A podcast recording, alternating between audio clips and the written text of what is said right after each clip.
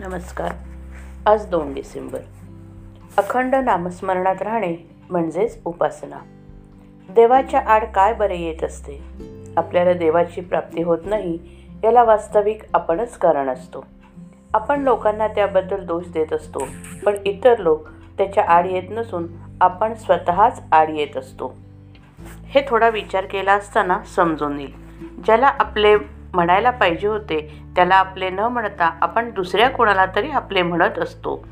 आपला मुलगा बायको भाऊ या सर्वांना आपले म्हणत असतो. हे सर्वजण काही मर्यादेपर्यंत आपले असतात. परंतु देवाला जर आपण आपले म्हटले तर तो सदा सर्व काळ आपलाच असतो आणि आपल्याला तो मदत करायला तयार असतो. तुम्हा सर्वांना द्रौपदीची गोष्ट माहीत आहे ना?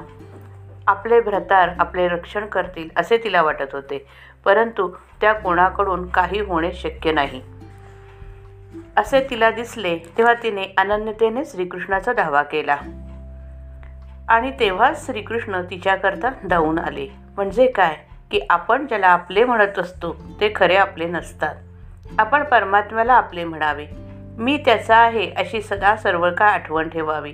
आणि जे जे घडत असते ते ते सर्व त्याच्याच इच्छेने होत असते ही भावना ठेवावी. अशी भावना होण्याकरता आपण त्याची उपासना करायला पाहिजे. उपासना करणे म्हणजे तरी काय? आपण देवाचे आहोत. आपण नेहमी त्याच्या सान्निध्यात आहोत असे वाटणे. असे वाटण्याकरता त्याच्या नामस्मरणात राहणे जरूर आहे. आपण त्याच्या नामस्मरणात राहिलो म्हणजे तो सदा सर्व काळ आपल्याजवळ राहतो. तुम्ही कुणाचे नाव घेतले म्हणजे त्याची मूर्ती जशी तुमच्या ध्यानात येते त्याप्रमाणे देवाचे नाव घेतले म्हणजे तो तुमच्याजवळ असतो. देव कसा आहे हे विचारले तर कसे सांगता येईल? तो नामात आहे हे प्रत्यक्ष श्रीकृष्णांनीच सांगितले आहे. नाम हे त्याचे रूप. म्हणून नामस्मरण केले म्हणजे देवाला तुमच्याजवळ येणेच भाग पडते. हे नामस्मरण कसे करावे? समर्थाने सांगितले आहे की काहीच न करुनी प्राणी रामनाम जपेवाणी तेने संतुष्ट चक्रपाणी भक्ता लागी सांभाळी. आपण नाम घेताना काहीच करीत नाही का? आपण त्यावेळी संसाराची काळजी करत असतोच ना?